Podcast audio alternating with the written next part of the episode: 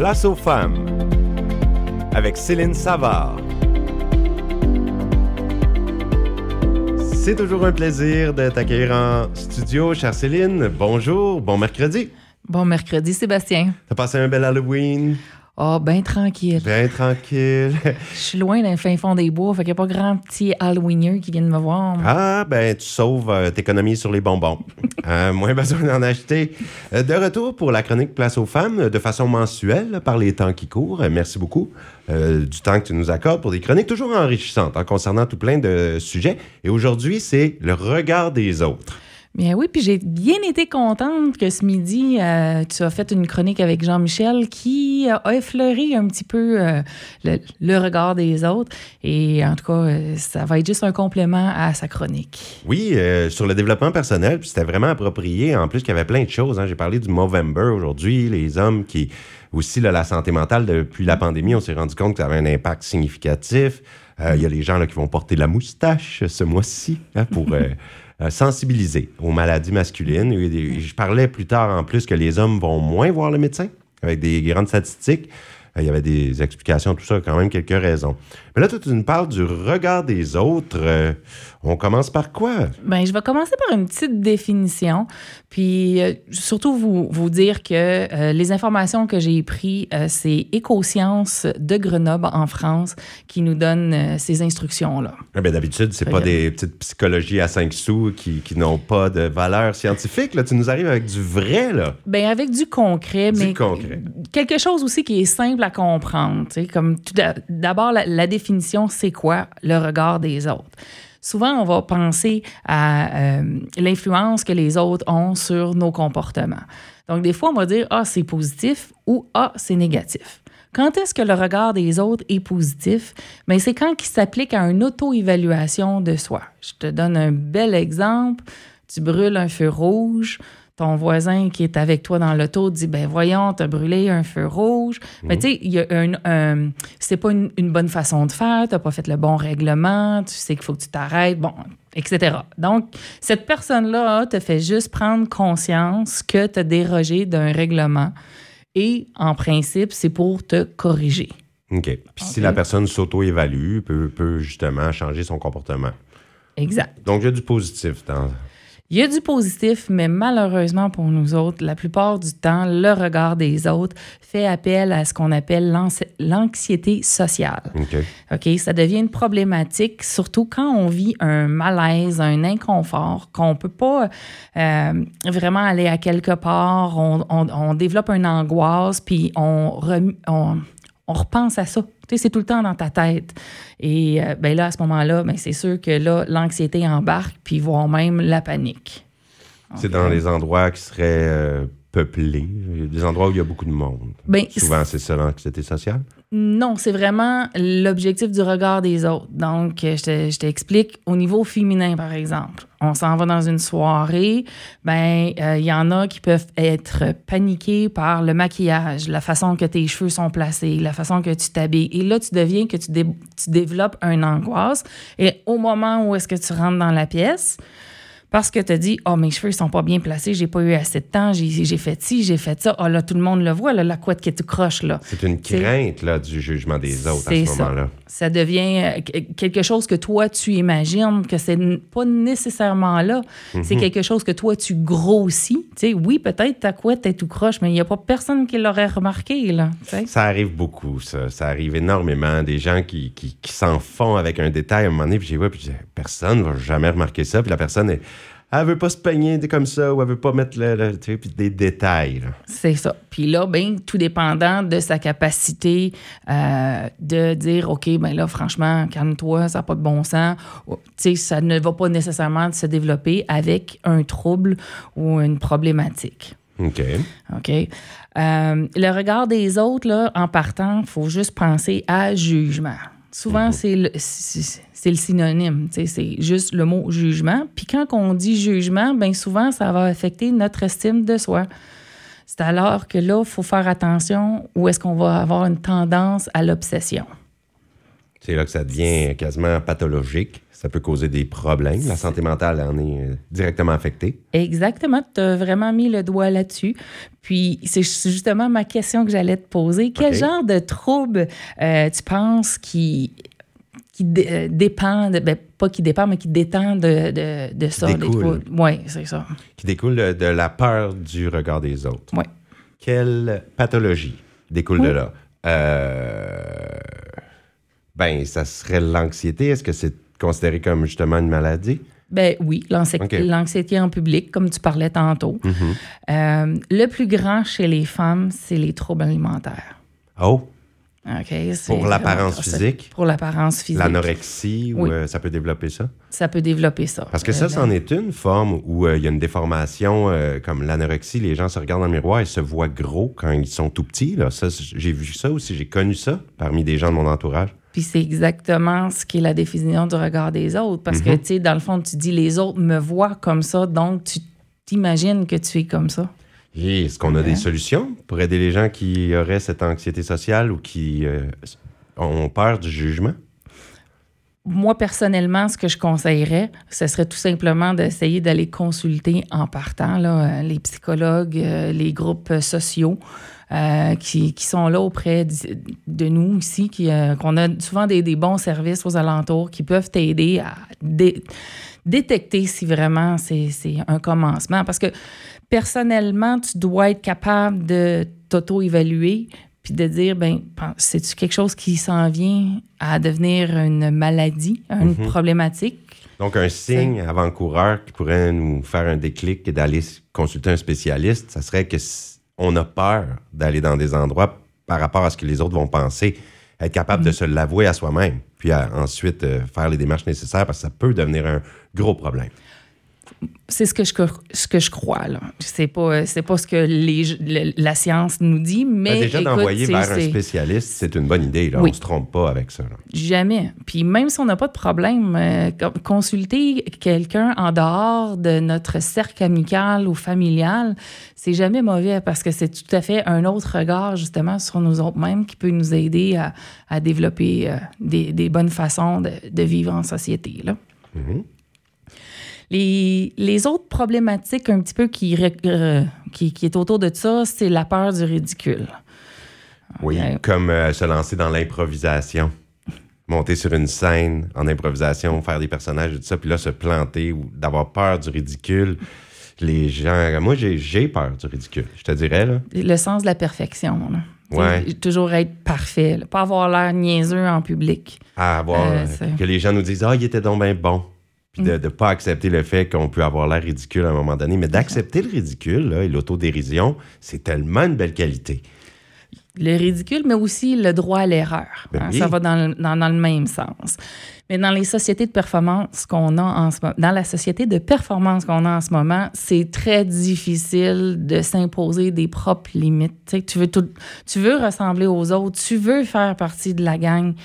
Euh, mais l'important, c'est d'essayer de se développer soi-même des goûts, euh, des façons de- de- d'être en, en public. Euh, si si tu penses que tu veux fitter dans le moule absolument, ben, essaie de voir si ça correspond à ce que tu veux, Oh, ça, ça à ce rejoint. que- ce que tu es. Ça rejoint beaucoup ce que Jean-Michel disait ce midi. Ça, tu l'avais écouté, la chronique, Mm. Oui. hein? Puis là, tu rejoins quelque chose où il faut faire des choix personnels, vraiment en fonction de nos réels goûts, arrêter de faire plaisir à tout le monde, puis d'aller vers des activités qui nous plaisent, avec des gens qu'on a envie de voir, puis prendre des décisions pour soi un petit peu. C'est ça. Puis une grosse problématique là, qui découle de tout ça, le regard des autres, puis je pense que les écoles en ont mis euh, beaucoup d'efforts là-dessus, c'est au niveau de l'intimidation. Mhm. Euh, l'ac- L'acceptation de soi puis l'intimidation, mais ça a tout un lien avec le fait du regard des autres. Maintenant qu'on a fait le tour, je te dirais qu'on pourrait faire peut-être euh, un petit- une petite pause sur le fait que comment on peut enlever. C'est quoi les bonnes raisons d'enlever ça, ce, problème-là? là? Les bonnes raisons d'arrêter de- d'avoir peur du jugement? Ben, de, de, de s'auto-flageller avec le fait du regard Mhm. des autres. Qu'est-ce qui seraient les bonnes raisons? Il y a un journaliste, la, la revue Marie-Claire, qui, qui a vraiment mis le doigt sur certains, euh, certaines, pas problématiques, mais certains points qui fait qu'ils sont en lien avec le regard des autres. Comme souvent, là, les gens qui nous entourent, là, puis qui nous, nous critiquent ou qui nous jugent, là, ils ont toujours pas nécessairement une. Tu sais, ils sont pas toujours bien intentionnés sur, ce, ce- sur ça. Ils Des fois, c'est juste pour rabaisser. Oui, puis des fois, ils n'ont aucune connaissance non plus. Hein? Fait que c'est important de reconnaître les mauvaises influences puis d'apprendre à s'affirmer. On n'est pas obligé d'écouter tout ce que les gens autour disent, mais essayer de plutôt s'informer.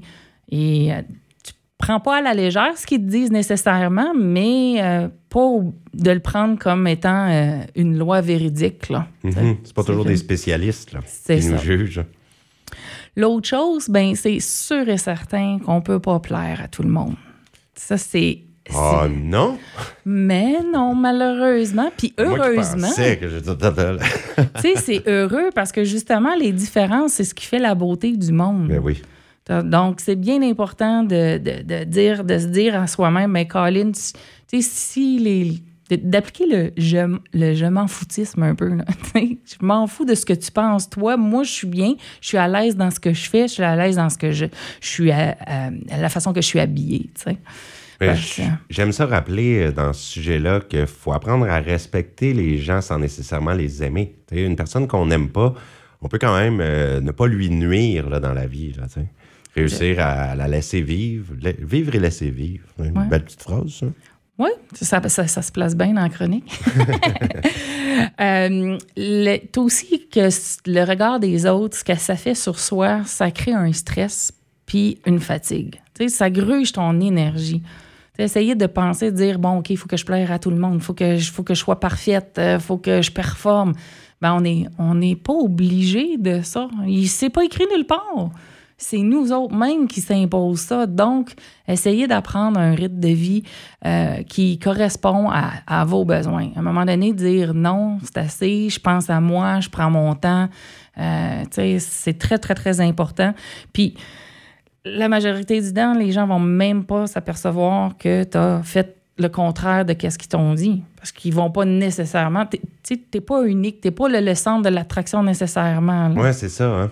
Quand, quand on est, on développe un trouble obsessionnel, on pense que tout le monde nous juge. Souvent, on est dans le champ. Moi, je peux, par expérience personnelle, je peux te dire que bon, depuis que j'ai 12 ans, je mesure 6 pieds 2. Donc, quand tu rentres dans une pièce à l'âge de 12 ans, euh, puis que tout le monde autour de toi en prenne 4 pieds, 5 pieds, ben tu, tu flashes. tu sais. Fait que je l'ai eu, ce problème-là, d'essayer de rentrer puis de vouloir avoir la couleur des murs jusqu'à temps que j'accepte le fait que j'ai 6 pieds 2. Fait que quand j'ai accepté que j'avais le, le, le 6 pieds 2, ben, je peux vous dire que j'étais bien moins stressée puis bien moins fatiguée, même si j'étais très jeune. Te rappelles-tu qu'est-ce qui t'a aidé? À l'acceptation? Euh, pas vraiment, mais je- la seule chose que je me rappelle, c'est le fait que on m'avait déjà dit, tu sais, le monde est fait de plein de, de, plein de choses. Puis si tu regardes dans la nature, tu sais, les fleurs sont toutes différentes, on les trouve toutes belles. Fait que c'est pas parce que toi tu, tu es différente que on va pas te trouver belle. Les choses Ça. différentes sont, sont pas plus laides. Mais franchement, euh, la personne qui t'a dit ça, elle t'a peut-être aidé. c'est quand même une belle façon de voir. là. Ben, L'important aussi, c'est d'écouter hein, les bonnes personnes. Quand je l'ai dit, c'est le premier point. là. Écouter les bonnes personnes, puis arrêter de s'auto-flageller, c'est la première chose à faire. Puis essayer aussi de s'identifier. Être capable de trouver quelqu'un qui est un modèle un petit peu similaire à toi, sans avoir le même nécessairement problème. Tu sais, comme moi, ben, c'était ma grandeur. Ben, il y avait quelqu'un dans, dans ma classe qui était un petit peu plus portante. Bon, ben, OK, on s'est mis ensemble, on a dit, ben, OK, on vit les mêmes choses, mais différemment, sur différents points. Puis, euh, en fin de compte, ben, on n'est pas seul. C'est de- d'identifier les choses qui, qui, qui, nous rassemblent. Hey, ben c'est pas mal beau. Hein? Euh, souvent aussi, c'est un problème qui est dans notre tête. Hein? C'est nous autres qui nous créons ça. C'est pas là. C'est c'est pas un fait, là. C'est pas un fait que le monde va juger, là. L'important, c'est que ça soit toi qui fasses attention. Comme j'ai dit tantôt, ben, l'écoute de- des gens, des bonnes personnes autour de soi. Puis être capable de se critiquer nous autres mêmes. C'est permis de, que, de- d'avoir de l'échec. On est capable de, de garder un équilibre entre ce que je suis capable de faire, ce que je veux faire, puis ce que je pourrais faire. Sans être trop sévère. hein. Se critiquer soi-même, mais garder une certaine latitude. Parce que. Exact. Puis cro- vraiment croire en nous-mêmes. Ah, La dernière, c'est la plus difficile, c'est de faire du lâcher prise. euh, prendre un peu de recul puis être capable là, de dire bon, OK, ça, ça a-tu du bon sens, ça, ça n'a pas de bon sens?